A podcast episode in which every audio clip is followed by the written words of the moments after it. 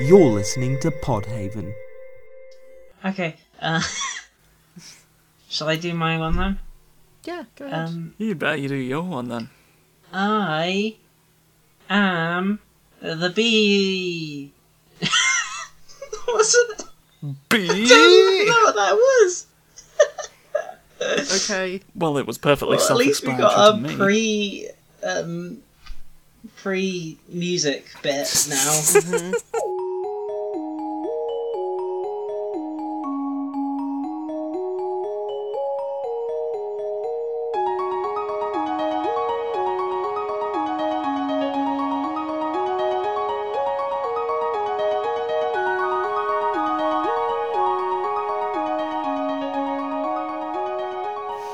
So, I was watching this film called Northmen on Netflix last night, hmm and it's basically just a really shit knockoff of the Vikings TV series and Lord of the Rings. Um, with some weird rip-off scenes from Harry Potter in there as well. It's a terribly wonderful movie, um, and one of the one of the one of the one of the king's sons um, looks like what would happen if Vinny from Atlantis and Waluigi fucked a bit and made a baby. Just a bit, Yeah, Just a little bit. not Just a little bit. excessively. no, not excessively. It was definitely a one night stand.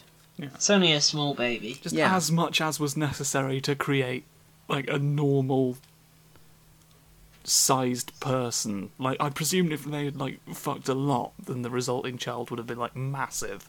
Yeah, that's how that works. Because I think mean, like the the amount of fuck involved Hmm. in the conception like is directly directly correlates to the size of the offspring. yeah, biologists have actually discovered that um, that the duration of conception does uh, Yeah. directly tie into um, expected height.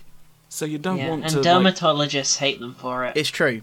Yeah, Um, so you don't want to um, overfuck or you won't be able to house the Mm. fucking thing. But the um, the the main thing, the the main source of satisfaction I got from that film was um, every time this character showed up, um, I always screamed out, "I'm going to kill the Vikings!" Uh, because I just it made so much sense to me in my head.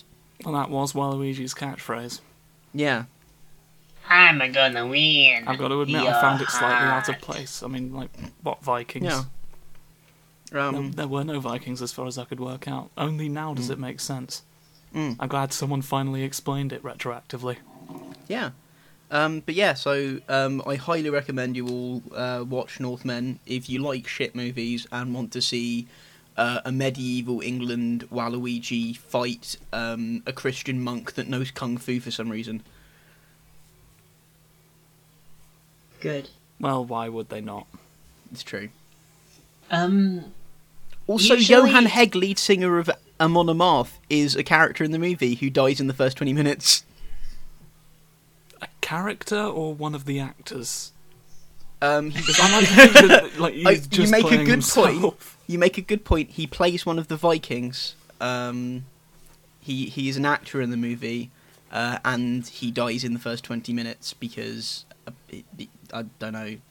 Um, they killed off the only person with a genuine Nordic accent, which I think is hilarious.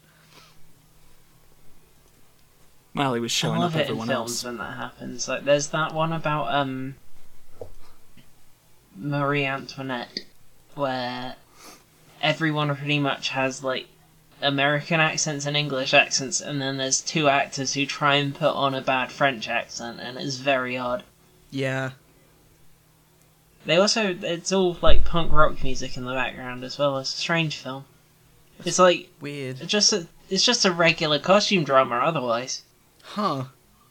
It's a bit like um, what was the film with um,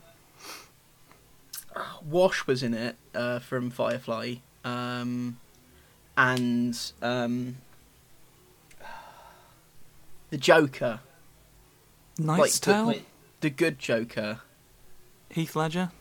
Yes, Heath I Ledger was think in that it. was Knight's Tale, like the one with all the anachronisms in it. a night. Was it a Knight's Tale? Yeah, I, I remember watching that a lot. That was amazing. I loved that movie so much.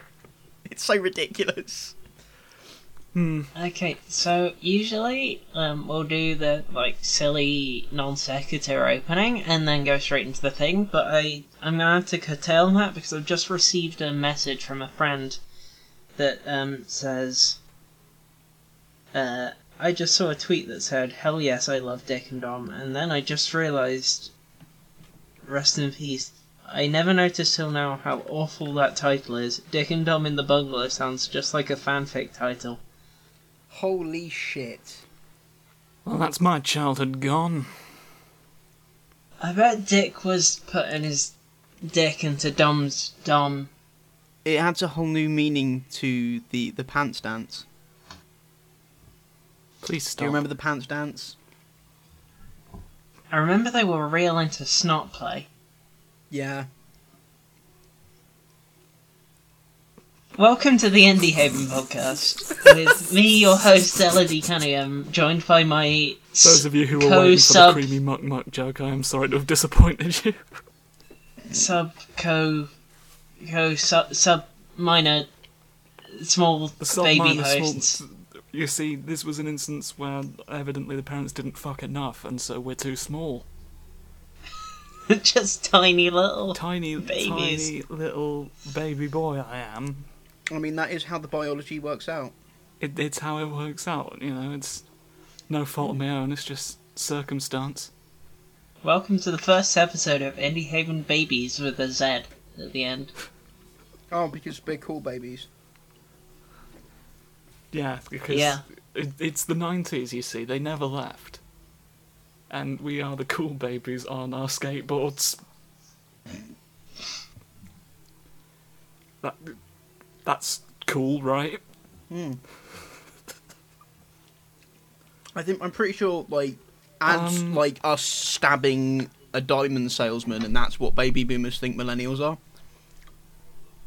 Probably. What? What? I Like, if you take a baby, and that baby can ride a skateboard, but that baby I is also stabbing a diamond salesman, that's pretty much what baby boomers think millennials are. Why aren't you Pardon? buying the diamonds? Why are millennials killing the diamond industry? I industry? can't. I Why can't believe millennials have finally killed diamonds? participation trophies. What? Millennials finally killed participation trophies by bringing down the Confederate statues. Uh, I uh, literally only heard Confederate statues, so I'm going to assume it was a fantastic work of satire. I'm Josh Rivers, by the way. I don't know if we're still. oh yeah, we Doing- still need to do doing- Oh that. yeah, the yeah. You still haven't said your names yet. Um. Fuck, this was. Uh, Well, I think my internet cut out a few times during that, so I have only a grasp on about thirty percent of the conversation that just happened in between the introduction and now. George, introduce yourself. Hello, everyone. I am. I am George Johnson. That's me. Right, well, we've been. AKA, also known as in in some circles, Snorge Snunson. It's true. When was this established? Um, it was established uh, when they retconned my backstory. Like the um, the the narrative designers, they thought that would be an excellent like addition to like flesh me out as a character. Because you know, like the audience was starting to get pretty fucking sick of me talking about nothing but video games and communism. So they changed your name to They- Snorge Snonson. Well, yeah, there's like reasons behind it, but you will find out in a later episode.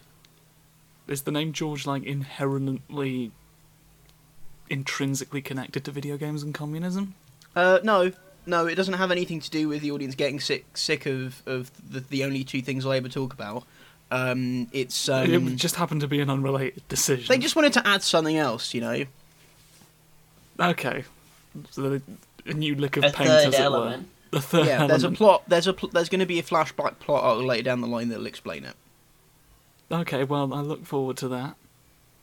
Uh, I look forward to that a lot. Do we want to talk about video games, perhaps? Oh shit! Yeah, that's what this podcast is about, I suppose. Yeah, supposedly. Hmm. Nominally. Yeah. Right. Um. what have we got on the docket? Uh, 'Cause Hellblade. there's, there's a docket this time. Hellblade. Hellblade. I wrote the docket, so nothing is quite correct. Nothing, nothing. It, it's all slightly wrong. Just imperceptible. it's like Twin Peaks. Yeah, it's Yeah. just ever so slightly. I'm slightly uncanny. literally, I'm literally David Lynch in in a ghost costume. Yeah. Which I'm pretty sure is like the state he was in half the time he directed Fire Walk with Me. Well, would you not be in a ghost costume if you were directing Fire Walk with me? I mean, you make a very good point. Yes, I do. So, Hellblade Senua's Sacrifice. Uh, hmm. One out of ten for five minutes. Obligatory Jim Sterling mention. Oh, come on. Come Oh. on. I mean, he he was fair enough in what he was saying, but I just I just remember that being a thing that I woke up to was the aftermath of that because it happened while I was asleep. Yeah, I think I found out about it much the same way. Like, it had already pretty much happened by the time I found out. But, like, Like, absolute props to him for going, oh shit, maybe that Yeah, was I a mean, bad he corre- idea. he, Yeah. he corrected it. You Like, know, he called up Metacritic at four in the morning. That was pretty incredible. yeah. Yeah. Which um, does raise an, uh, a wonderful little point about Metacritic and how cool they are because they did they wanted to ensure that um, Jim wasn't being pressured yeah, it was by kind any of outside reassuring sources. to hear, actually. Yeah, it was really, really. It's a really, um, it was a really uplifting thing to hear. Well, I mean, Yeah, after as all, they much are as just I- an aggregate site. They don't really have, like, any stated intention, like, any Hmm. stated secret agenda. Yeah, as much as aggregate sites do cause some problems, I, I respect them on that. Mm. I think it's more the peop- the Well, yeah, people more people using the putting too aggregate much. sites. Bethesda. They I love Bethesda's video games. I love to go around and stab the troll with my gun. I Uh, like the bit. Yep, I also like the bit. that that is the thing we have in common. I My like favourite- sometimes. My when you're favourite starting- Bethesda game is the one that they didn't make because Obsidian made it. Uh, my favorite bit in a Bethesda game is when sometimes you start up Skyrim and the horses don't work proper at the beginning, and so you're stuck in an endless loop of the horses just trying to get over mountains. Okay, let's move on.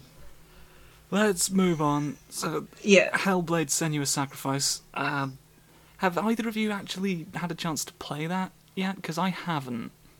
I very I haven't- unfortunately haven't... had the chance to play it, but I have um, extensively uh, looked into a lot of other people's coverage surrounding Hmm. the game, and I'm It- very happy that it exists. I like the aesthetic a lot. I like the monsters in it. I've not played the game because I haven't had money nor access to money for the last week. That's a fair enough reason. But um, yeah, it looks Hmm. it looks interesting, and I and I like its design aesthetic as much as it looked like there wasn't much enemy variety. From what I Mhm. saw of it, Yeah, it's a game They that I'm, ver- I'm very interested in playing, but like more interesting, I think, is kind of the philosophy behind how it's come about. And I will try and be as coherent as possible. I'm suddenly, I do apologize for this. I'm suddenly sort of possessed of the vague sense that I'm, like, I feel like I'm not quite here, which is a weird sensation. But I will try and maintain coherence nonetheless. But Oh, you know, if. I do ramble, I We- apologize to the listeners. That's okay. We, we we can stop if you need to at any point. No, they should they should be fine. But so um yeah, so Ninja Theory uh pitched this as a sort of uh, what was that for an indie triple A Mm. venture, which like first of all I don't think like that name's gonna have any staying power. I mean, it, it both is a mouthful and does kind of come. It, it's cumbersome as- and just kind of sounds a bit daft, but A term sounds a I've- bit oxymoronic as Yeah. well. it's a A mid-tier game.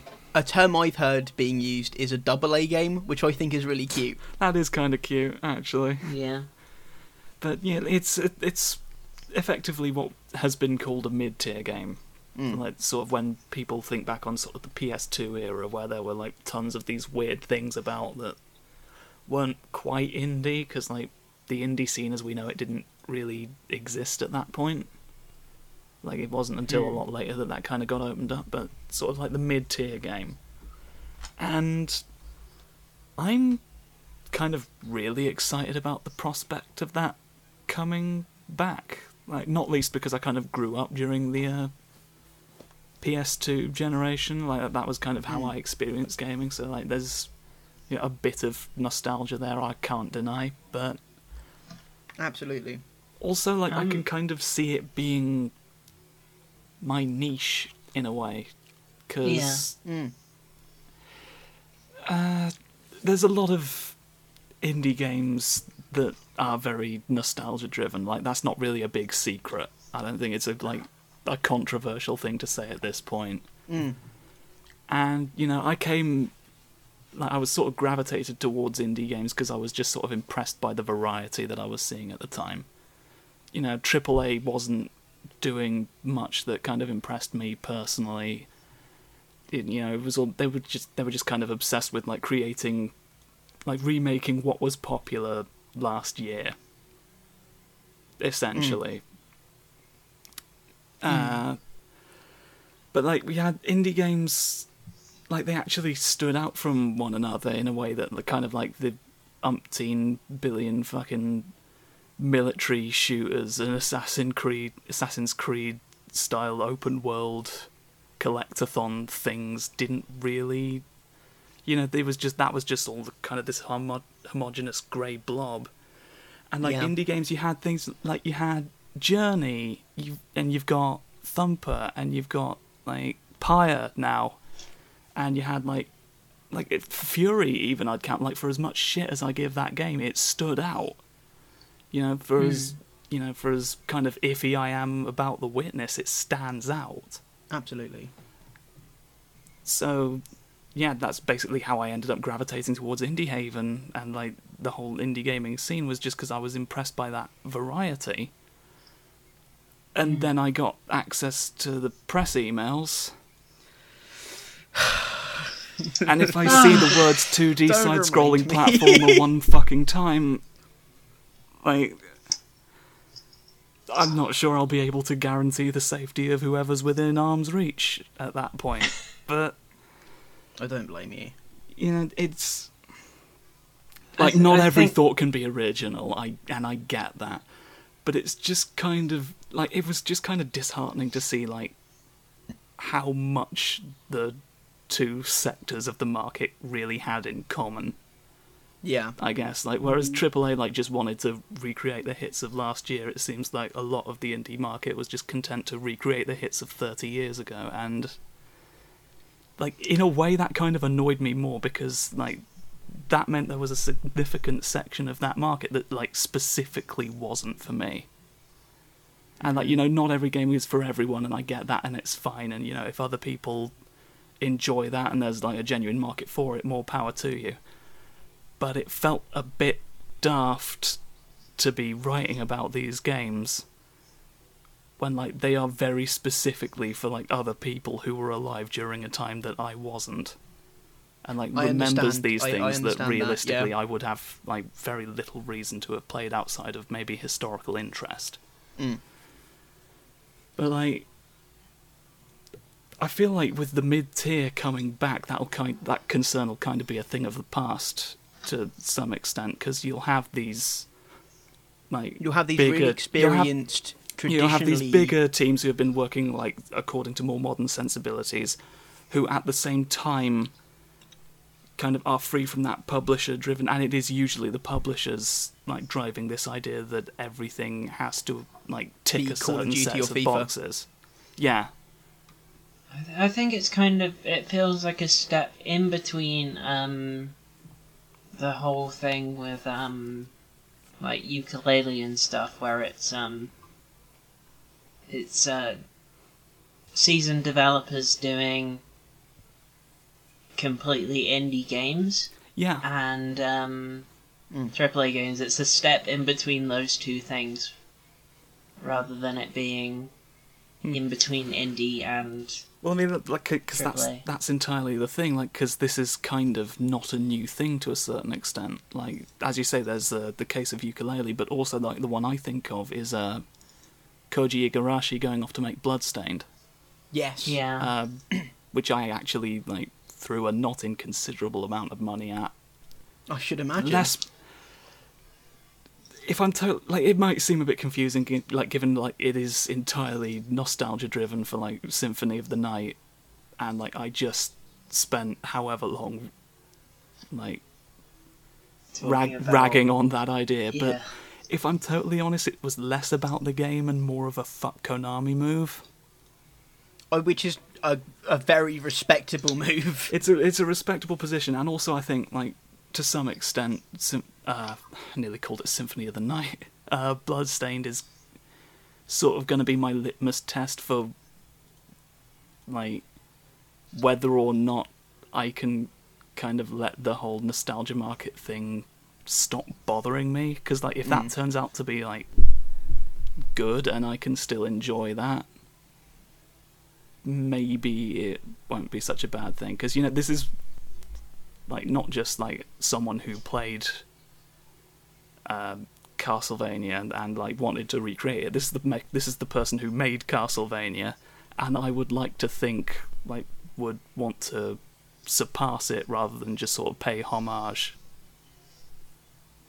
Yeah. So like if that ends up being good, like I can I'm imagining it's a it's a grievance I'll probably just forget. But That's uh, what was my point?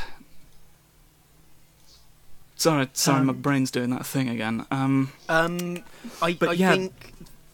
uh, Continue. Just talking Yeah, about sorry. how um, mid mid tier Yeah, no, games would might be- provide a niche. like the whole fuck Konami the element of it because that's that's an, actually another element of this that I wanted to talk about because like more than the game being made I really just wanted I liked the idea of it being financially viable for creative people to leave a shitty publisher like Konami Mm. Yeah. like because that kind of sets precedent for the publisher sort of not really being necessary and Hold on, if I'm the gonna- publishers oh I'm gonna edit this out, but my um my blind has decided to be blown by the wind and it's making a bunch of noise, so I'm gonna go sort that out. mhm. Okay.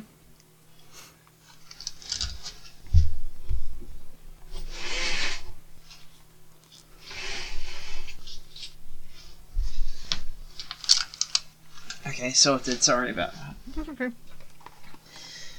it kind of sets the precedent for publishers not being as necessary as they maybe liked to think they were and that's that I think more than anything else is why what Ninja Theory is proposing excites me and why I Hmm. want to see maybe more of these like more seasoned developers working in the AAA space sort of break off and adopt that model because It would be an once it- absolute, excuse once the it- pun, game changer for the industry. Yeah, exactly. because once it it sends out a very clear message that hey, we don't really need you, big Hmm. publishers, in order to get this stuff out there. It will still find the market and probably like make as much money for us because we do things like budgeting. Mm. Mm. Do you, do you, do you, remem- do you remember that budgeting? There's a novel concept. Mm. Hmm. You know. I, be- I, I definitely agree. It's it's like then- um, a fuck you. We're not going to, we're not we're not going to suffer under like the the the last month crunch of games development. Yeah. We're not gonna put up with these really shit conditions. Uh, in and we're not the- we're not going to throw an exorbitant amount of money at an unnecessary level of marketing. Like we, Mm. like they can just market it as much as they need to, so it can make the money that it's realistically going to make. they can put things in their games that are actually fucking interesting, which get people to talk about them without having to pay millions of dollars into advertising. Yeah, we can not throw ridiculous amounts of money at creating a new engine for every fucking game we release. Square Enix. you know, so like once it it sends out a clear message that developers can release these games themselves as a way to circumvent all of the bullshit, Absolutely. which Like- kind of incentivizes publishers to cut out the bullshit. I mean, if we Hmm. if we assume that they are at least capable of learning that lesson, otherwise they're probably. I mean, I'm reticent to say that anything's going to die out because you know people love to make that claim, and rarely does anything Mm. like. But you know, like whenever whenever something that big does die out, it happens slowly, and like I can't imagine a lot of these publishers going away completely. I can Hmm. absolutely see some of them becoming practically vestigial, Yes. and that's really what I'm look, hoping for from this. If enough people adopt this model, that is it is going to be very interesting to see how that affects things long term, and I think it's going to solve a lot of issues that a lot of us kind of assumed were pretty much here to stay.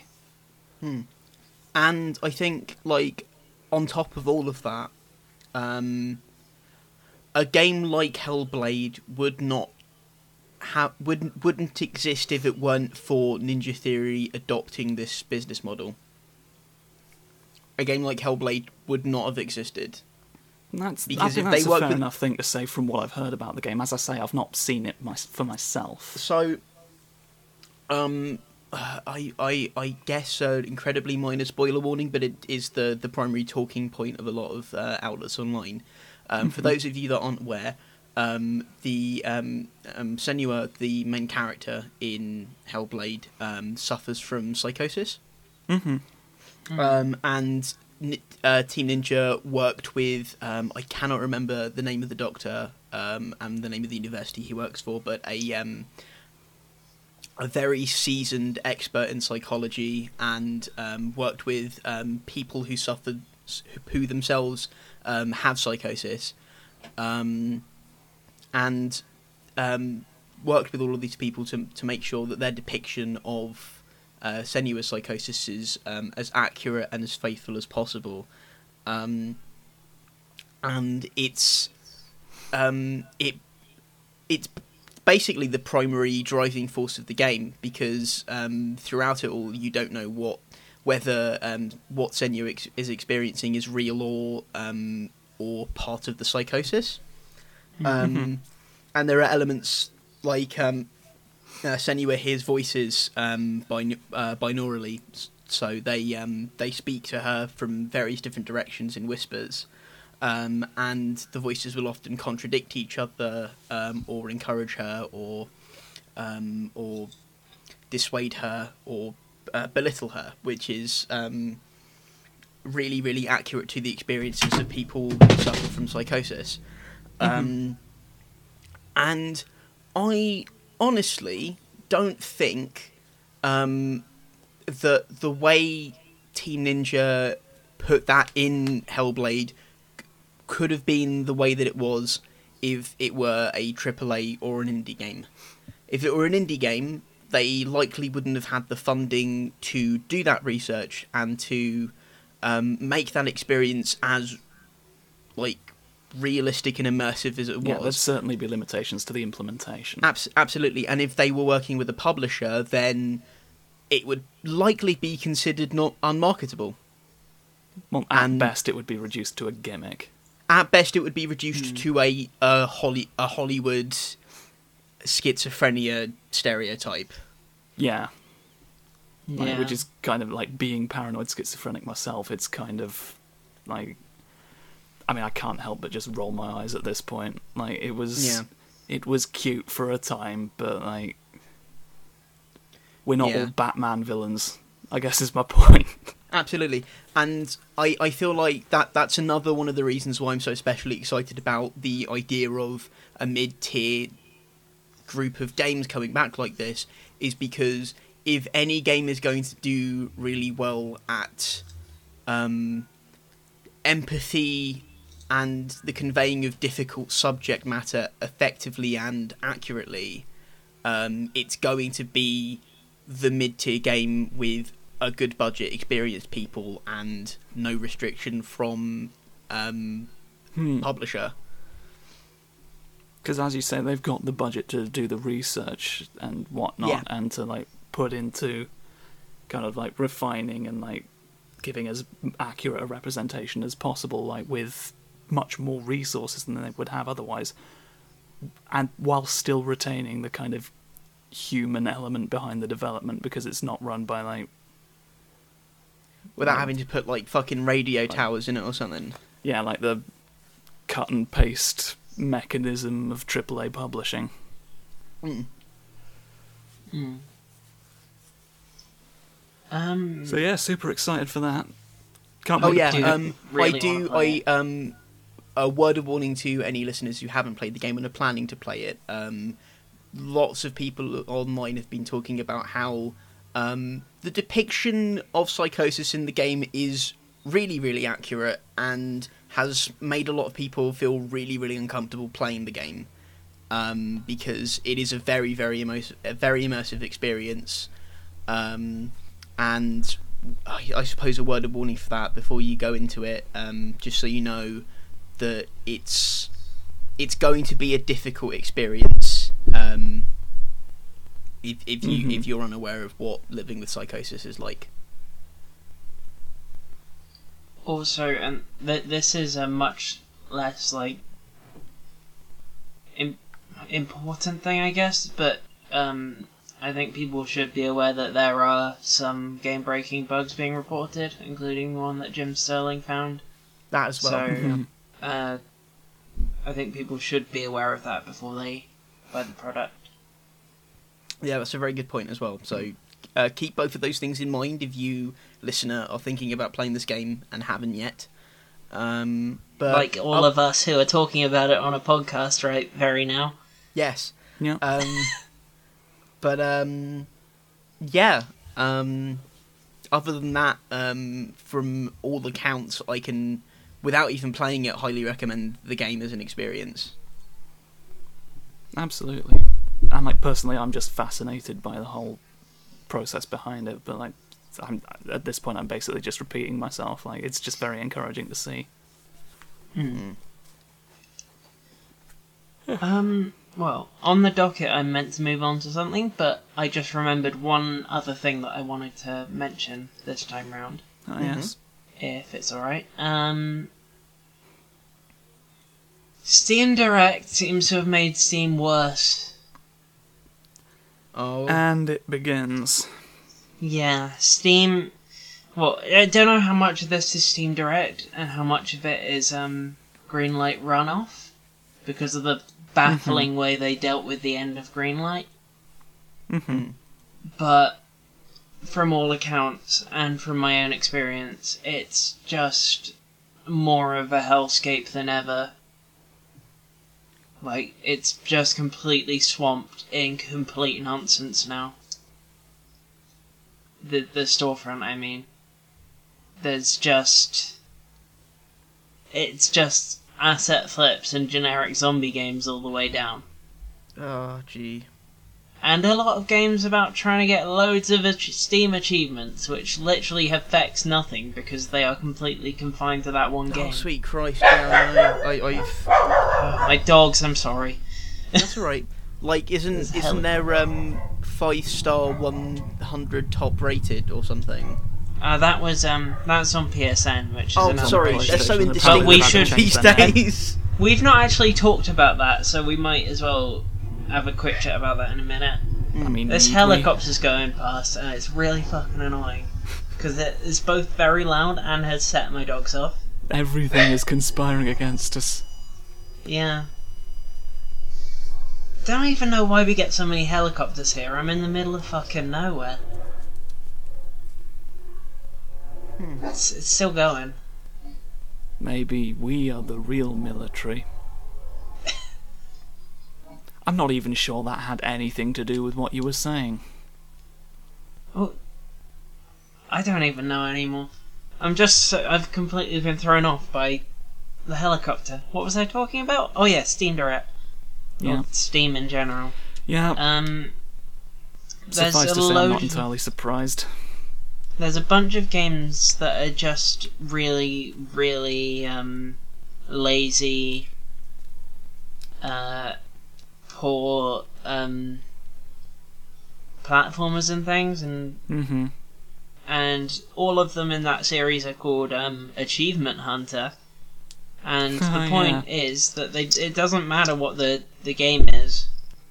The the game is extraneous to the fact that you just get a constant stream of achievements popping up. Mm. Uh, and there was also one that um, Jim Sterling made a video on. Really piling on the obligatory Jim Sterling mentions. I think we've cut into Yeah. like. Like, we are now out of them until like episode 16. It's true. Um, but yeah, he he played a um, game which was both very much artistically ripping off My Little Pony, um,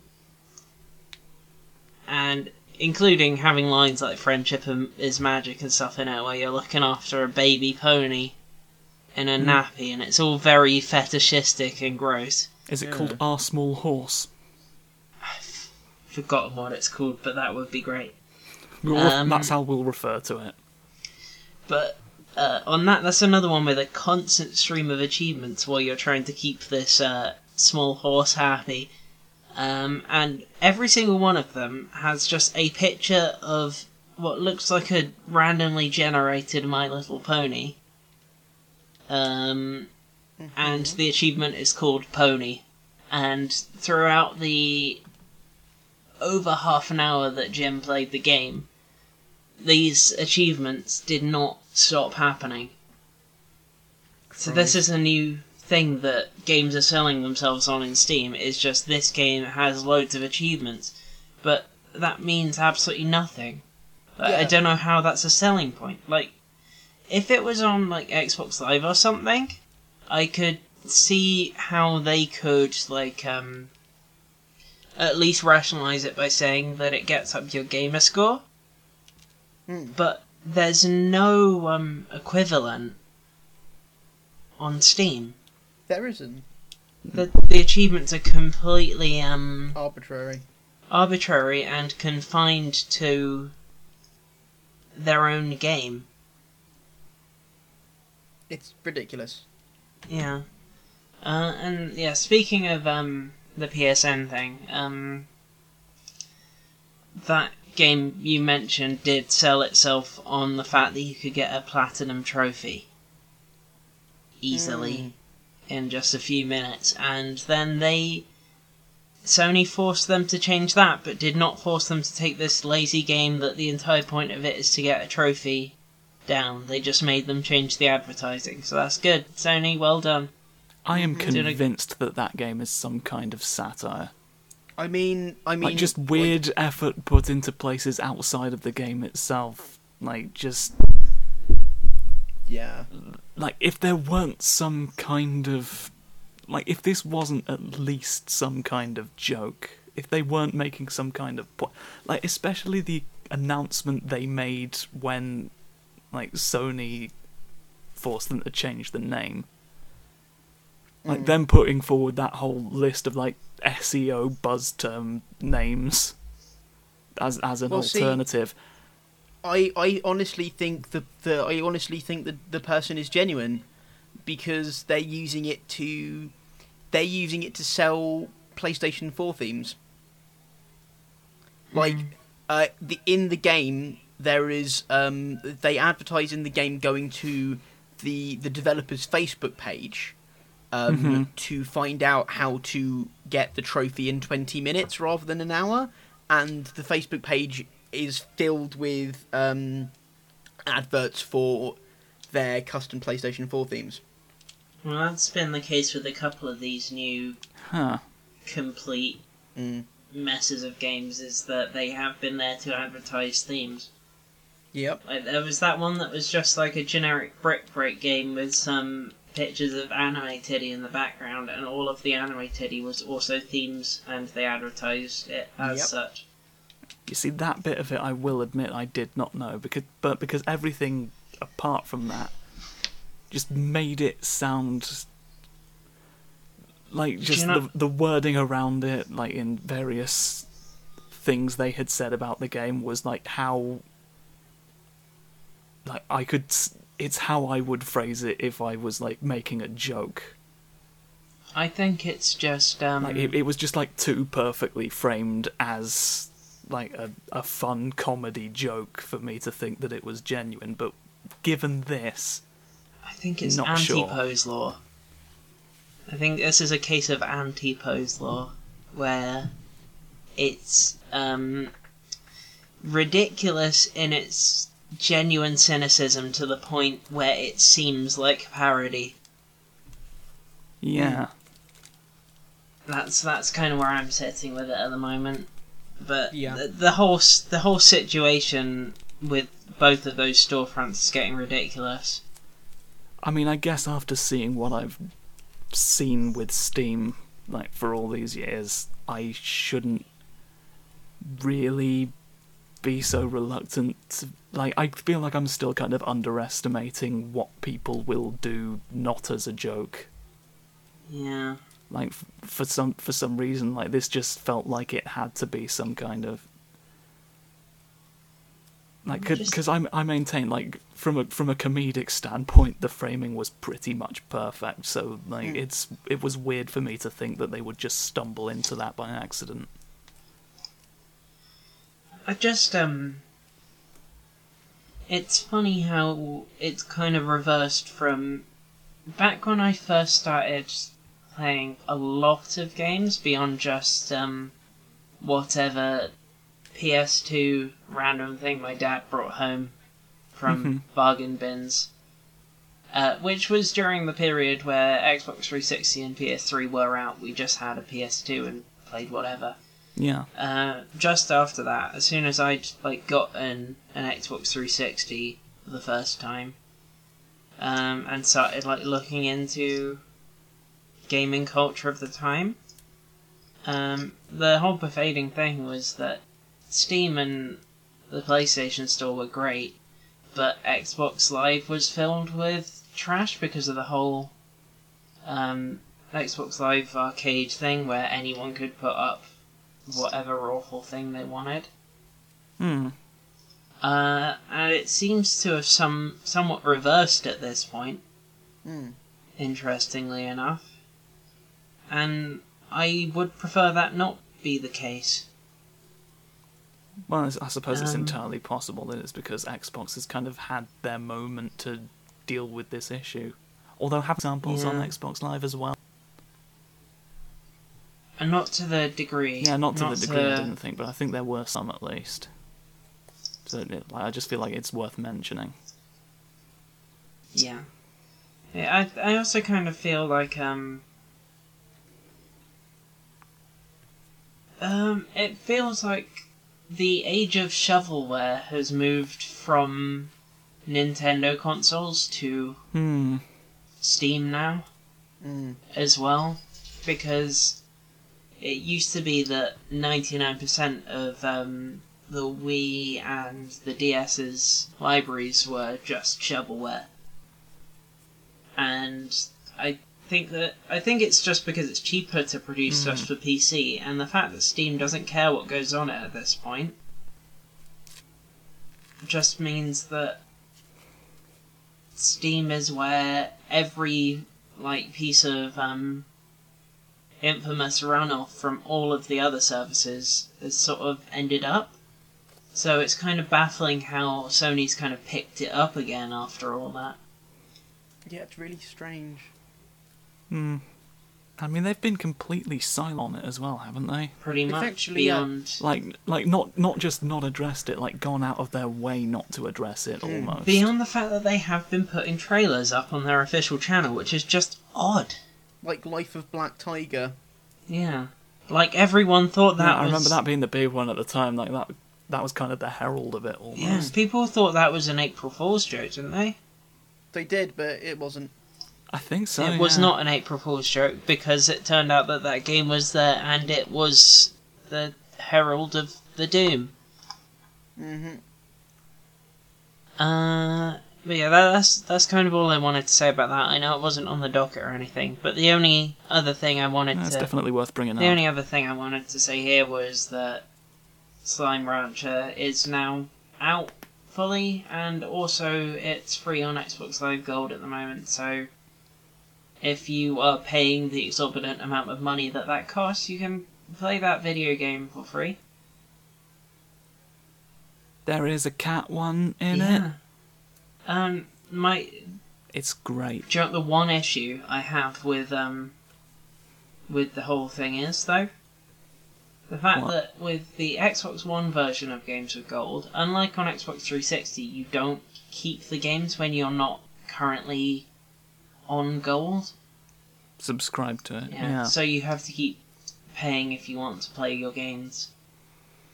Well, that's the same model that PS Plus ended up adopting, isn't it? But it's just kind of upsetting because it was something really cool the way they did it on 360, and still do it on 360, uh, 360 actually, where you just had the game. Like you are paying all of this money. Here's this game that's been cheap Mm. for a minute. Just yeah.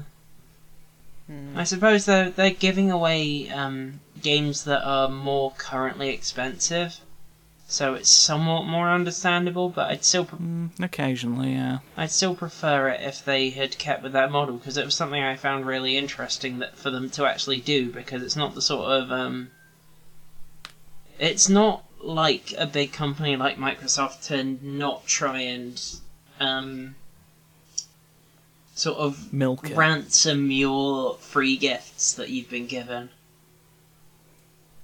Mm. So I just find it a shame. Yeah. Well, at the end of the day, they can get away with doing it. yeah. because like, and I feel like it's that attitude is somewhat self fulfilling because once like if they figure they can get away with it, chances are like other services are just gonna go, well, hang on, if they're doing it, then like this is something that we can do as well. Yeah. Because rather, like it's kind of this game theory thing. It was like, well, rather than trying to undercut them, this is basically just a, a way for us to get more money. Like this is an opportunity to make this thing the standard that would ultimately get net us more profits. Yeah. It's really fucking unfortunate. I'd like to see that get to fuck. Same. I don't know that that's one of the issues that would be resolved by like the like the whole notion of mid tier coming back because that's not so much a publisher issue as it is a platform issue. But Oh, um, that's reminded me of something. Um, another issue that um, the whole indie games and things like that becoming much more mainstream in the way they do everything is um, somewhat changing the landscape of the um, the whole subscription service thing that Xbox Live kind of kicked off and Hmm. everyone else down to Nintendo has copied at this point where you can't play games online unless you pay extra fees. Um, yeah, but I discovered, uh, not because I played the game, but because my brother had it, that um, with Rocket League, you can play it on Xbox One online without Xbox Live because they just do it on their own servers. Rather than making people. But it would make them more money to put it onto the Xbox Live thing, but they, um. They don't have it on there, and you can just play online. And I think it might be the case with Minecraft as well, but I'm not as certain on that. that's intriguing. I know that um, my brother used to be able to play Minecraft with his friends online on Silver on 360, but Hmm. it does seem like um, these popular indie games have been moving stuff over. Because I think it also comes with the whole realm of um, them making it a lot more cross platform. Like you can play Minecraft across platforms that are on the same generation now, and Rocket League I think is also cross-platform on everything, but Sony because they just wouldn't let them. Hmm. Yeah, it just it seems like it's a good step towards um, slightly bringing down this whole system of making people pay extra money just Wait, so that's interesting. So, wait, I didn't, I didn't quite catch how this works. So they just basically run on their own servers. I think so because um, Like, it, it's the fact that Microsoft don't own the server that somehow like make that you have to pay to get online thing unenforceable. yeah, I think that is the case because um, I didn't know that was how it worked. I'm not sure on the specifics. I just I, this is all again. I've not done much research on this. Um, this is mostly just from uh, the evidence provided by the fact that my brother has been playing these games online without having Xbox Live Gold himself. Um, Hmm. But that would be my best guess is that the fact that they are running it all on their own systems. I mean, if that is how it works, then that is kind of interesting because, like, if like with the mid tier coming back, like, which I believe was like why this got brought up, like, if they they'd be more likely to have enough resources to like get their own servers and like run these hmm. things themselves. I don't know that they do it in a lot of cases. I don't know how they'd like justify the additional expense. I, I think it's But I think it's only really like a big thing with um with those particular games just because Rocket League and Minecraft are so big that um they can get away with it and there is the pull of it being able to be cross platform and you just being able to go online without having to do all this extra stuff is recompense enough for them not for them having to Mhm. pay to host it themselves. I don't know. so I guess it comes down to more of a question of demand. then. Yeah, Yeah. yeah. But I think it's a stepping stone, and I'd like to see it go in a direction where um, online gaming is more democratized. I guess, and that's a weird way of putting Hmm. it, but you get what I mean. Yeah, I get what you mean. Yeah. Well, I mean, I had, I had a PS3. I like I knew what that looked like for a Yeah. while. Yeah. Like, there's many problems as the PS3 had, and there were a few. You know, that's that aspect of it is kind of something I miss to an extent. Mm. Yeah, so, sorry about that. I ended up talking about loads of topics that I wasn't originally going to. That's okay. That's fine. Um, well, before we go on, I mean, it would certainly be odd for a like a podcast to apologise for having things to talk about. before we go on to um, the the the, the main important section, the moment of glory.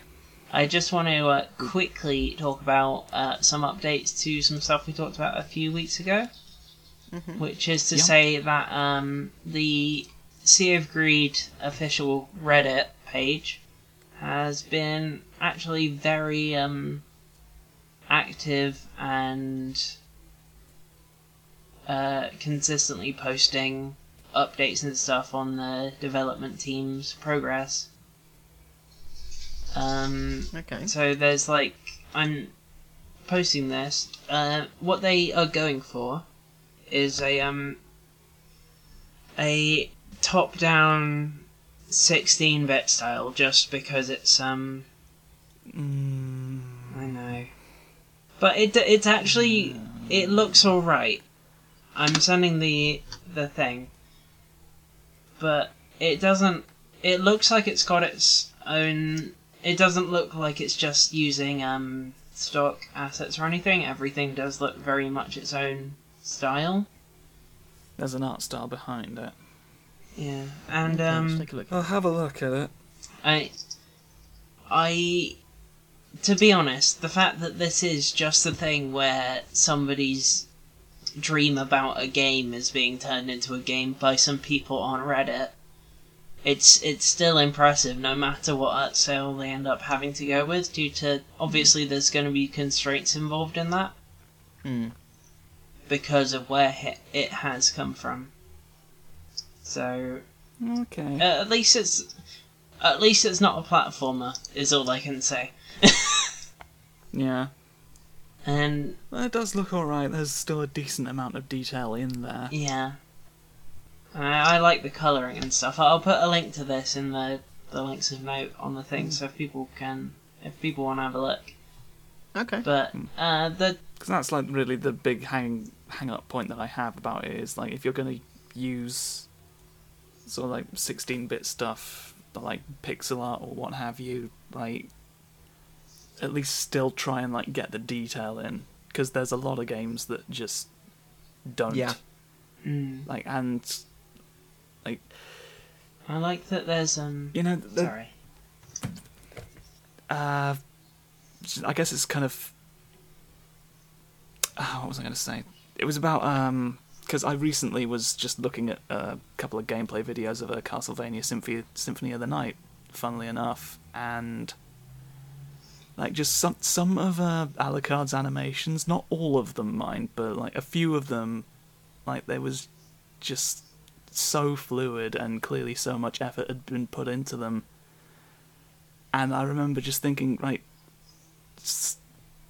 we've been, we've been able to make pixel sprites look this good since the nineties, Mm. Yeah.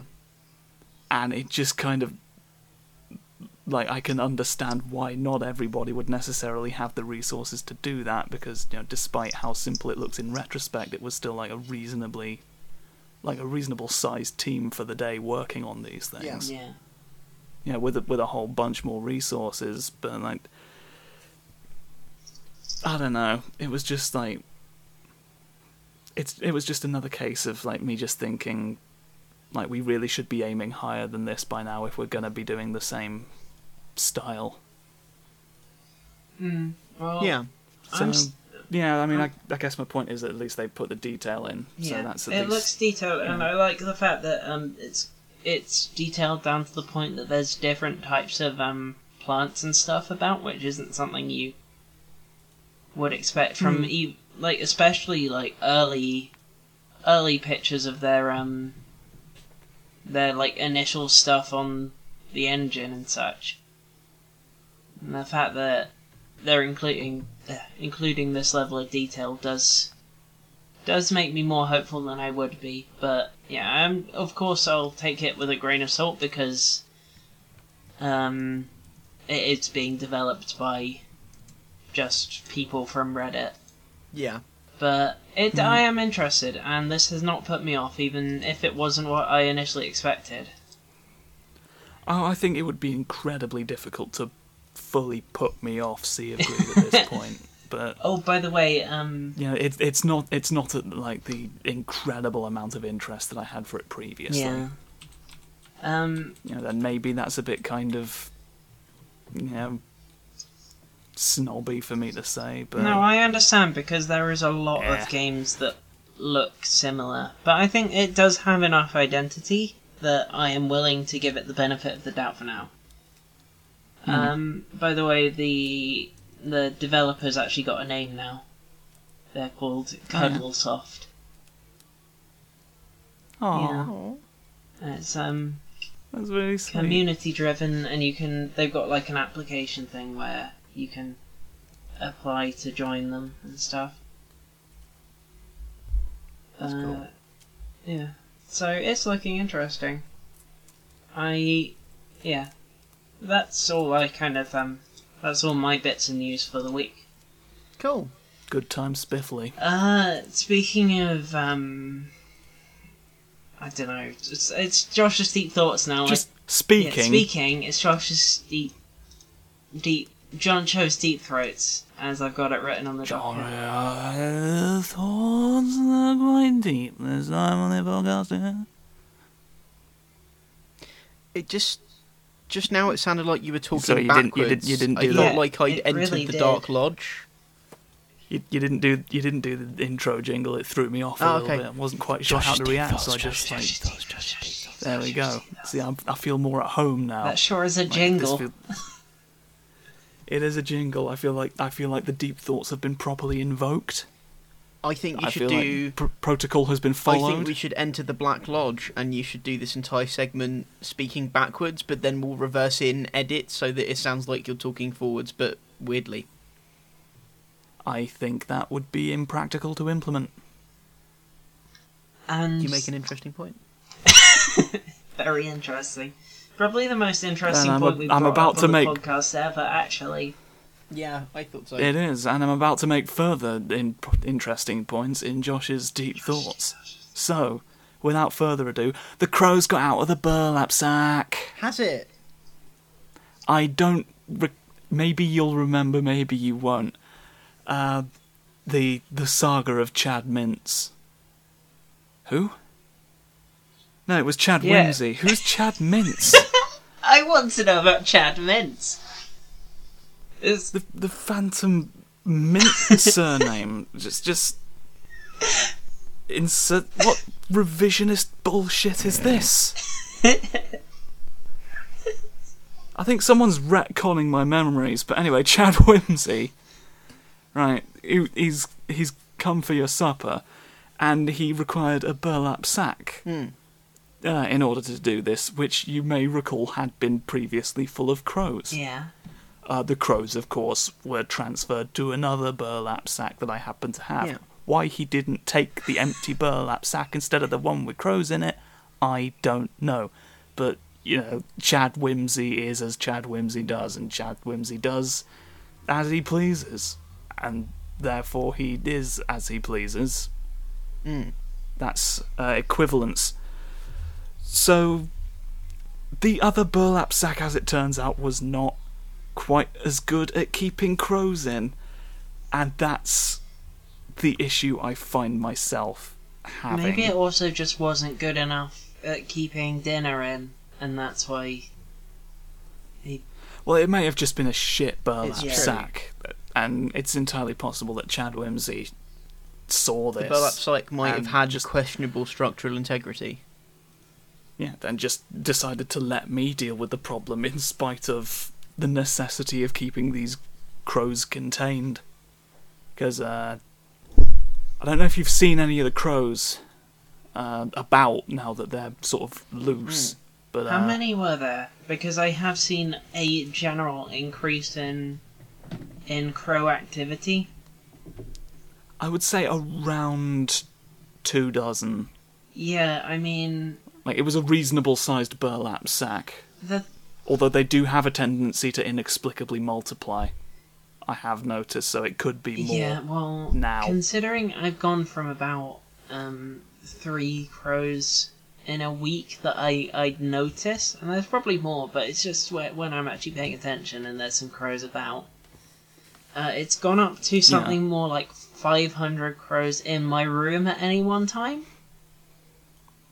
in your room specific, right? So they they got into the house. Yeah, I mean, there's not much keeping them outside at the moment. There's just too many of them outside of my house, and that's uh that's not ideal. I mean, if I tried to keep them out by leaving the windows closed, I'd get too warm. So I thought the best thing would just be to let some crows into my house, and I thought maybe one or two would be fine. But then at least 500 are in here right now, and the only reason you can't hear them. Five hundred. Yeah, the only reason you can't hear them is that they literally all died. Well, I mean, the, I always knew the crows to be extraordinarily silent anyway. Sort of uncannily silent. Maybe- they might just be not moving. Maybe they're just because they. I, I was thinking it was. because they are incredibly quiet by nature and incredibly still. I was just. I was wondering why it was that they all seem to have died staring at me in exactly the places that they were. Uh, but Yeah, whatever you do, don't check. Like, don't touch them. okay, so they could. 'Cause, I mean, you probably noticed this already, being in such close proximity to them. But they're It's true, uh, they have ears. they're wrong. Yeah, no. The the other reason The crows are wrong, the Elodie. crows are wrong, and the other reason why I thought they might be dead is because my room now smells of death. That will happen. The crows uh, leave a stain on the world upon which they Yes, tread. I mean- a spiritual stain. I have been seeing an increase in Um, creeping shadows as well. And Yeah, just an uns- unsettling presence Yeah. is uh, the feeling that s- things are sort of imperceptibly not as they were, yeah, also and sort of uncertainty on what that entails. for some reason part of my floor kind of rotted through, so I'm constantly at peril of falling onto the oh, the crow rot's a problem. yeah crow rot. The crow rot's a severe Yeah, problem. the, the problem also is that they're Uh. kind of rotting the road outside, so I can't really leave. What I'm saying is Hmm. that my entire village has been completely overrun by crows, and mm, You're effectively in Crow Silent Hill. yeah, Yeah. s- well, But the roads, Crow all the roads out have just been eroded by crow rot, and just blighted on a fundamental and deeply unsettling And level. everything is also made of crows. Yeah, my it's odd. Even Um, the Which in itself represents a problem because the crows themselves are the issue. yeah, like I'm currently entirely like formed out of crows hanging on to each other.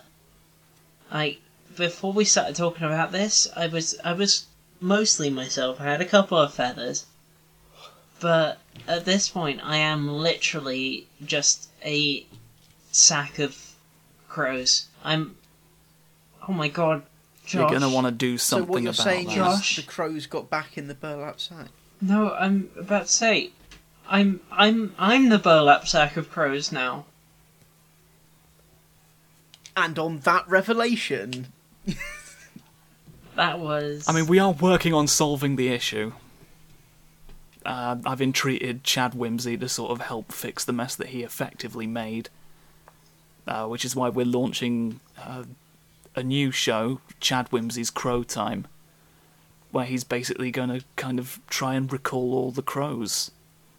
Uh, he's adopt he's adopting the Dick Dastardly method, which uh, el- elaborate contraptions fitted to biplanes. excellent. I'm not Uh, sure how. he's had mixed I was results. about to say, I'm not sure how well that will help with my current situation of literally being a burlap sack of crows. Well, on the plus side, I think it's gonna like I think the ratings are really gonna like be up on this one. I think there's gonna be a lot of demand for this new show we're The only on. other issue I see with that is the fact that most of the human race has been decimated at this point.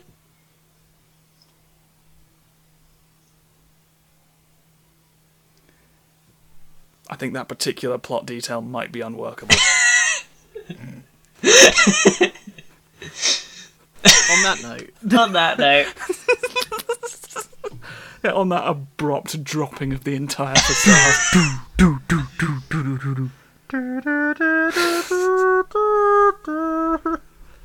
I mean, personally, as much as I like the idea of having the show, I'm all in favour of just waiting 10 seconds and seeing if we forget all about it. Mm.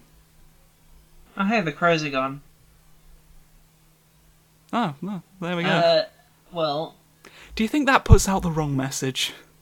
that we can just ignore our problems and they'll go away. I feel like that put. Don't, listeners. That the the crows don't leave.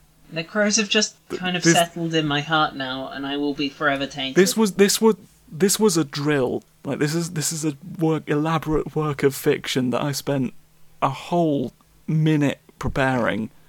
to, to, Do not expect the crows to leave in real life, yeah, no, the crows won't leave in real life. This was all whether metaphorical or literal. yeah.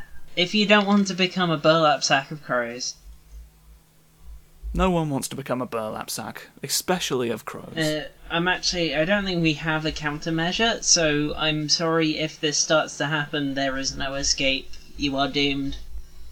It's best to jump through the crow rot hole as soon as you can, because it'll take you to the other dimension. and it'll be better. I mean, there. Chad Whimsy might come along with his biplane. Shall we talk about video games we want to suggest to people? No, we don't yet because we're going to put in a promo. uh, last time, last time I said it's to be the promo we do every time, and then that that day I got a thing from uh, our friends at the Fan Cannon saying they'd done their promo, so that will probably be the one I put in here as well. So, yeah, enjoy that. It's very fun. What is my purpose in all this?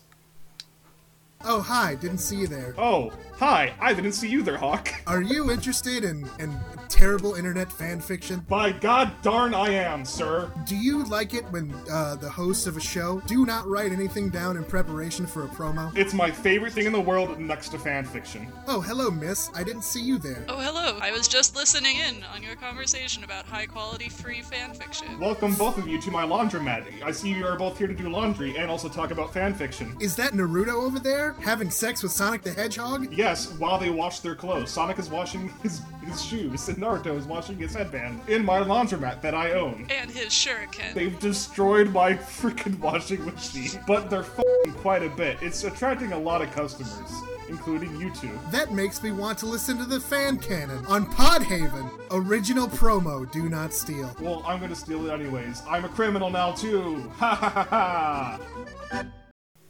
And you listen to that, and Josh still doesn't know what his purpose in all this is. And I'm now going to insert that clip of Josh singing about talking about video games that I definitely actually did um, extract from the file last time and save as a clip so that I could just easily put it into anything that I wanted to. Excellent. Excellent. That's great. Time about video games. Uh. Yeah, it just happened. So, and that's the magic of podcasts is that for for the listeners, it literally happened, but to you guys, it only figuratively happened. oh shit. Yeah, we we know it to be a lie, technically. Yeah. Uh, speaking of lies, who wants to suggest a video game first? I'll do it. Okay. So,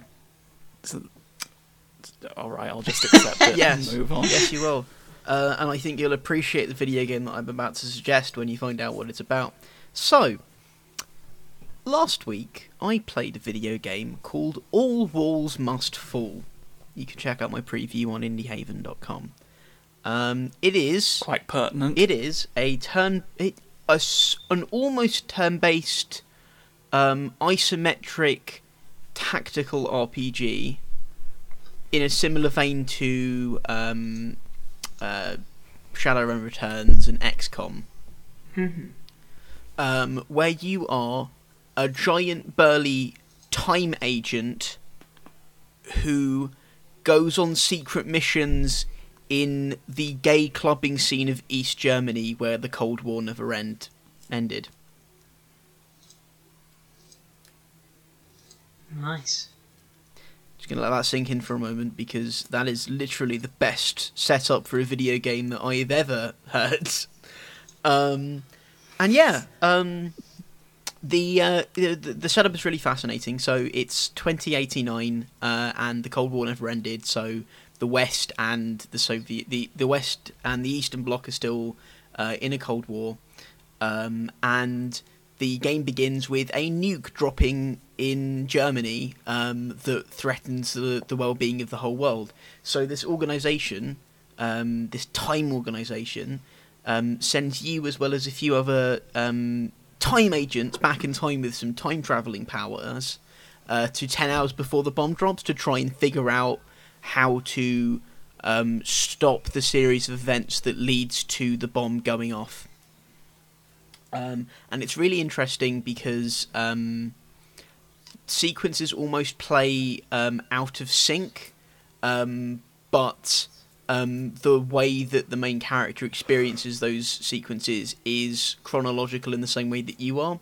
So the first mission that you um, you go on, uh, you have to um, you have to assassinate a the owner of this of this of this gay club in East Germany, um, and you're told that the reasons for this will be explained later, um, and that he has it coming. And then you play a few more missions, and later on down the line, you play another mission where you have to, uh, based on information that you get from the owner of a of, of, of a gay club in East Germany, um, go and collect some information or or kill someone. And it turns out that information was false and it was a setup. Um, and then you as a character go, well, I best guess we better go deal with that guy, and your um, mission coordinator will say, no, we already did that uh, a little while ago. That, that was that was the first thing we did. Um, that's that's why you did that at the beginning. There you go. Let's go. Let's move on to the next thing. Uh, it's really, really, it's a really interesting way of a narrative unfolding, and the game itself is super awesome um, and incredibly gay and very vibrant and neon. Um, there's um, a really excellent time travel mechanic, and it's a blend between a real time combat system and a turn based combat system. Um, yeah, no, it's absolutely fantastic, and I highly recommend uh, giving it a look. Um, it is um, out in early access at the moment, which is why what we have on the site is a preview because it's not the full release yet. Um, but they have the entire third, first third of the game available, um, but with the caveat of it's not a finished game. So if you don't want, if you want to wait for it to be a complete product, then um, have a bit of a wait. But if you're interested in seeing where it is at the moment and you don't mind spending some money on it, go check it out. Mm-hmm. Yeah, the thing I was I was about to ask whether it costs money because yeah. It does. It costs money. Mm-hmm. But uh, yeah, it sounds interesting.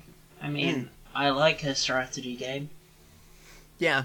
Um, the thing that I like most about it is um, whenever you um, have to go into a gay club, there are always there's always a bouncer at the door, and you either have to um, convince the bouncer to let you in, or kill the bouncer to get in.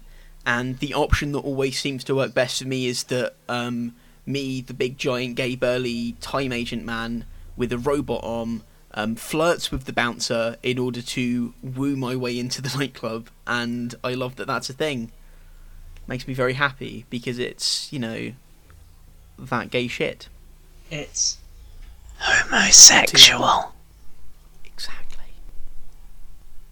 I whispered that into the microphone, so I don't know if it came across as. No, it came off. It came It off was quite loud. loudly. Yeah. Okay. Uh, enjoy that list. Don't you worry It's- about that. It's ASMR for your ears. Uh. Oh my god. The bloody helicopter's back. Wonderful. Still going. I'm not. I I'm definitely. I'm definitely editing this out because this is. This is. Oh, please do. yes. Okay, uh, so. Should I go or do you want to go, Josh? Um, I should probably go next. Okay. Because it it's kind of a odd situation because I've pretty much only been playing Pyre, which we have technically already talked about, But not in the recommendation I section. Don't, I've not formally given a Mm. recommendation to because I've now played it to completion. Okay, well, that's good enough reason Uh, to give it a recommendation in my book. Yeah, I kind of because I've been playing it because I wanted to do a video on it. Um, the more I'm thinking about it and the more work I'm doing on it, I don't think it's gonna be a review as such. Okay. Because like a review to me, like like to me, a review sort of talks about has to encompass every aspect of the game, Mm. regardless of whether or not you, as the writer, think that that aspect is particularly interesting to talk about. And there were some very specific aspects of it that kind of caught my attention, and I wanted to talk about. So I kind of wanted to focus more on them. So it's not going to be a review per se. A long form feature in- video. Yeah, essentially, Okay. just as a sort of more nuanced look at certain aspects of it, which, like, I mean, even if it was a review, I don't think I was going to attach a score or anything to hmm. it. And, like, my standards for video games have become so, like, weird recently that I'm not entirely sure to what extent a review from me would even be useful. But I still think it's worth me doing. because it is an interesting game, and that's really why I'm recommending it. Is like it does interesting things, like the, the gameplay is more engaging than I kind of thought it would be at the outset because it. I, like I believe we've already, I've already talked about this. Like it felt kind of sluggish, and I didn't really get it at first. It kind of took a while to grow on me. Hmm. But once you start like really getting into it, there is like it's actually like really fun and really engaging, and like it was actually a lot easier than I thought it would be to start thinking tactically about it Awesome. because there's there's a lot of games where I'm kind of like I see lots of like hidden complexities or like even overt complexities in something and I kind of get intimidated. I'm sort of like this is kind of too much of an investment for me. But no, this was actually like I want to say quite easy to get into, but like I still it I still had that period where I was kind of like warming to it, so I'm not sure that that's the right way to put it's it. But worth like, it. it yeah, it's rewarding enough. that I think it's worth going into. And you know, there's certain narrative things that it does that again, like it takes a while for it to like really go anywhere interesting, but I think it's definitely a narrative worth experiencing ultimately. If only for the fact that it involves Sir Gilman and Sir Gilman is adorable. Is an adorable little one eyed swimming serpent knight who is just love he's the he's the character who shouts a lot but he's he's the zealous shouter character but he's such a good version of the zealous shouting character that i just kind of i i cannot help but enjoy him whenever he pops I up you've you've done even more to to sell me on the idea of the game. So congratulations. yeah Mm. I mean, it's another game that I want to play, but also money and the fact that I already have such a backlog at this point. Mm. Hmm. Elodie, what game uh, do you recommend to the wonderful Uh, audience? The game that I recommend, and this is going to be the first one that I'm going to preface with, this is a bit of a weird one, because usually I don't do that. okay Um, this is one that I personally have not played all that much of. I own it and I played Okay. some, but mostly I've just um mostly I've watched it in let's plays and stuff just because it's really difficult and I haven't really had the time to invest in getting used to it. But what I have played has been very good, and what I have seen has been even better and that's um, Eldritch, which Okay. is a um, a Lovecraft mythology inspired um, well yeah it's yeah, called ro- eldritch roguelike game um, where you basically you have different levels that you have to climb down while avoiding uh, various monsters and things some of which you can fight and other others of which are just like abomination things that you just have to avoid because they're too incomprehensible for you to be able to fight. Um, and you have to try and explore, get enough um, like upgrades your health and stuff to get down to the bottom of each of three main like areas, so that you can um, get artifacts to try and escape the um, the library you're imprisoned in. So it's kind of a um it's kind of a roguelike with a narrative. Okay, cool. Uh, and the whole thing is that um you can the the way the actual roguelike elements work, rather than you getting consistent unlocks, is um that the money you collect inside the dungeons, I guess I'd call them, uh, they're all based on kind of aesthetics and themes from different Lovecraft things, and there's a fourth. There's a fourth extra dungeon that's based entirely on in the Mountains of Madness, and then a fifth one which is just a spooky Halloween silly one. Uh, but the three main ones are actually kind of a um, plot thing, and as you go through them, you have to decide whether to keep the money that you collect so that you can get upgrades in your current game, or put the money into chests hidden around the world. Um, because then if you die, the money you put in the chest can carry over to your next version of your character. Okay. So it's kind of a balance between um, the money you take out of your bank and the money you've left in.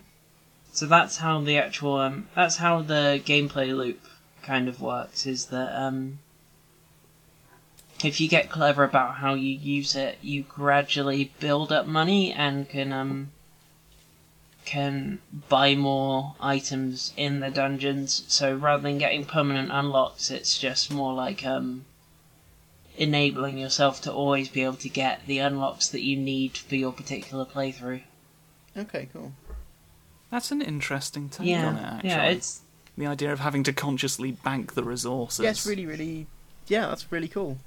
yeah. Uh, the the main reasons that I haven't played it are that it's blimmin' hard, and Mhm. also I am a spook baby and get too frightened. Like it somehow manages to be a really fucking scary game, despite the fact that it's almost Minecrafty in its blockiness. It's really, really creepy in the way it's executed, and you are constantly on edge because of the fact that it's um fairly easy to die in some of the areas, and um, the way that the actual mechanics of all the monsters works, and the way the sound design works with the almost cutesy style of the actual art design, just kind of contrasts in a way that really works in terms of frightening the fuck out of me. So yeah, I definitely recommend it because it's very, very unusual for a um for a game that looks like that to be able to keep me interested, let alone make me fucking terrified. Hmm. And it's just, it's just generally a really interesting take on the concept. So yeah, that's my recommendation. If you are better with horror games than me, I definitely recommend it. If you're not, then I'd say just still try and check it out because yeah, it's good. Okay, Well, cool. there you go, Eldritch. Uh, yeah. So with that, shall we sign off? Sure thing. Yep, that about brings us to the end. Um, I think me and George have more stuff to plug this time than usual. So do you want to go first, Josh? Alright, I will go first. You can find me on Twitter at JamTyrant, talking about things that might be of interest to me. Like, hence why I would be talking about them. You can also find me on YouTube uh, for The Abominable Showman, and obviously you can find me on Indie Haven, where I write about video games as they pertain occasionally to the human mind, and also keep an eye out on Indie Haven's own YouTube channel for the previously mentioned uh, discussion of Pyre that I'm hoping to do, and many more in that format Very much looking forward uh, to it, Josh. that I'm hopefully planning. I think I might. I can see myself doing something on the whole uh, uh, Hellblade like mid tier thing that we were talking about earlier. I can see myself like maybe producing a more sort of uh, coherent version of that because, as always, I'm kind of like That's okay. thinking of ways that I can better explain it while not having to do it on the fly as much. Hmm. I look forward to that. yeah, keep an eye out for that. Awesome. Mm-hmm. Elodie, what thing did we do this week? We um finally got back to a our first podcast we started together, uh, which is the Real Heroes, which you've been hearing promos for every week on here. Um, So you're well prepared by yeah. now. Well, we've been we started making it at the end of last year, and we just kind of fell off of it, and I don't know really what happened, but it just happened. Uh, and we finally got back on schedule this week, and we did an episode with Conrad Zimmerman from Fish Shark Marketing and um, various Jim Sterling related properties, and his own very good work online. God damn it! Now we're up to episode seventeen. But yeah, he is a very lovely boy, and I had a lot of fun, and it's a very fun episode. Yeah, it was a, it was an absolutely fantastic episode. Really, really enjoyed it. Conrad's Yeah. a cool dude. So yeah, uh, check that out because I'm very happy with how that came out. And also, we got our first fan art for it, so that was fun. Yeah, it was really good. oh, nice. Uh, Um, yeah. I am one of one half of the of the consistent cast of that podcast. But if you want to see what else I do, then you can find me on Twitter at Jaffameister. That's J A F F A M E I S T E R. Um, you can find some of my freelance work on Waypoint uh. Uh, you can find me on my personal website, which is jaffameister.com, where I violently mash communism into video games and look about how it makes sense. Uh, and I do the same thing on my YouTube channel, uh, youtube.com forward slash Jaffameister. Uh, I'm also the editor in chief of Indie Haven, where, and you will see um, semi-regular content from me up on that up on that uh, up on that website on the internet. Um, but other than that, yeah, Wow, that's cool. You're pretty I cool love out the there. Internet. I love the internet that is my house. No, yeah, I think the, that internet thing's really going to catch Yeah. on. It's my house also. I live there. Um, uh, yeah, I, I am on Twitter at ChemyWords, C-H-E-M-Y words. Um, and also on Patreon at the same thing, ChemyWords, patreon.com slash ChemyWords, and would appreciate any contributions there. Um, this week I finally put up my first edited piece of video content on my YouTube channel.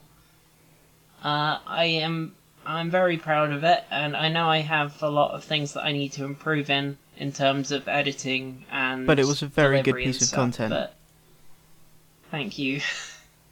yeah, if if you if you go check that out, I'll hopefully have more up soon, and hopefully I can keep improving.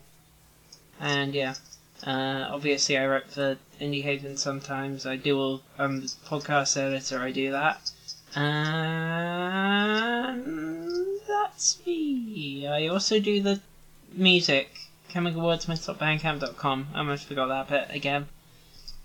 Yeah, that, that's me. I'm really bad at this.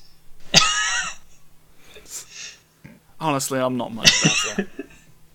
any closing any closing statements, Josh? Any closements? Okay, Closements for Josh's all. closements is what we're going to call this section from now on. Get get ready get ready for the closement of a frigging lifetime, you you chuff wizards. Nice. Yeah, I told you. Is that it? Fact. No, no. What a world it would be if that was it. How depressing would that fucking be? wow, really depressing as it turns out. Apparently, yeah. Closing statements. We have them sometimes. Uh, I mean, I feel like the closing piece of advice, if I could part with any message this episode, I feel it would have to be don't wait for the crows to resolve themselves. I feel, I feel like that needs to be the message. Like, and I'm, you know, I'm sorry to harp on that It is a very important message, though. but it it's a it's a poignant message in our troubled times. First, I thought the message was The crows don't thought It leave. was just going to be don't at first because you said don't and then stop for a while, and I I liked that as well. I liked that as well because I mean, you could also you could also just Yeah. not generally, uh, uh, but also specifically if it's crows, don't crows. don't crows. And if you, and if you do crows, don't expect it to just go Yeah. away. Uh, Don't always expect crows. it to crow away. Always crows the window. Bye, everyone. Bye everyone. this is our stupid podcast. Bye. Bye. Josh, you haven't said bye. We can't stop until you do.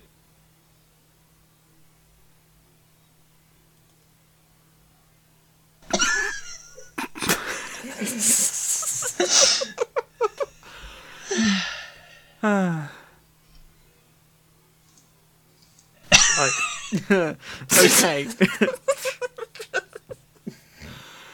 oh, what even is this? I want to go have a cigarette now.